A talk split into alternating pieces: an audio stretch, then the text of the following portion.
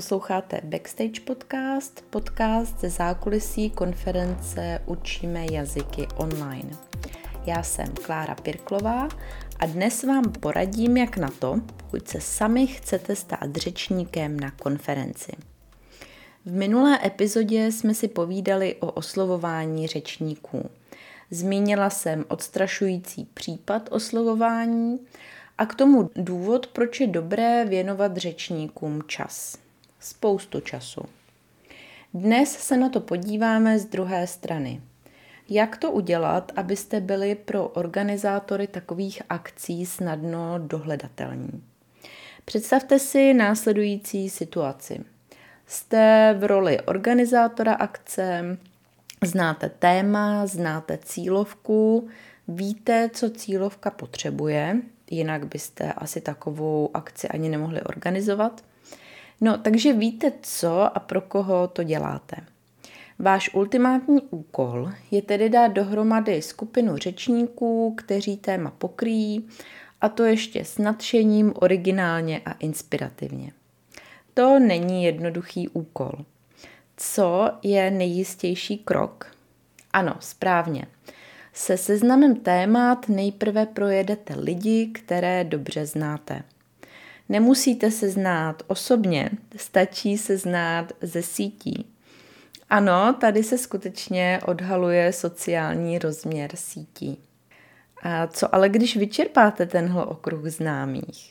Jak budete hledat dál? A nechám vám chvíli na rozmyšlenou a zatím to vezmu z druhé strany. Představte si jinou situaci. Jste lektor, učíte jazyky, hodně se s klienty bavíte, tak znáte dobře tuhle svoji cílovku, víte, co potřebuje a zároveň víte, v čem jste opravdu dobří. A tak to, v čem jste opravdu dobří, eh, své cílovce nabízíte. A o tom, v čem jste dobří, také mluvíte. Ne ve stylu, hele na mě, kolik já toho vím, ale ve stylu um, učím už dost dlouho na to, abych dokázal některé věci dobře pojmenovat a také vám s nimi pomoci. Jinými slovy, víte, kdo jste, víte, čemu rozumíte a víte, jaký problém umíte pomoci řešit. A co je důležité, nenecháváte si to pro sebe. Tak co myslíte? A jste dobře dohledatelní pro potenciální klienty, spolupracovníky či třeba organizátory akcí? Bingo.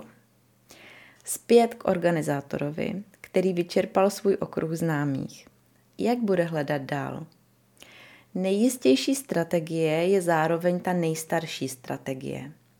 Když vyčerpáte okruh svých známých, tak se těch známých prostě začnete ptát. Nevíte o někom dobrém, kdo rozumí tomuto tématu a ještě o něm mluví s nadšením? Ne, nic nemá nad osobní doporučení. Tady se opět ukazuje nadstavba sociálních sítí a také práce na hlas, o které uh, jsem mluvila v jednom z předchozích epizod podcastu. Dobrá, ale co když se vyčerpá i tato možnost? Známý někoho známého. Začne potom organizátor googlit? Ne, nezačne. Google je opravdu až ta poslední instance a hned vysvětlím proč. Mnohem jistější je vyhledávat opět v sítích svých známých, tedy koho sledují, kdo je pro ně zajímavý, kdo má k tématu co říci. Googlení je pro organizátory akcí vyloženě znouzectnost. Pro akce typu konference v podstatě na posledním místě. Znamená to totiž mnohem víc práce, mnohem víc zkoumání než ty předchozí možnosti.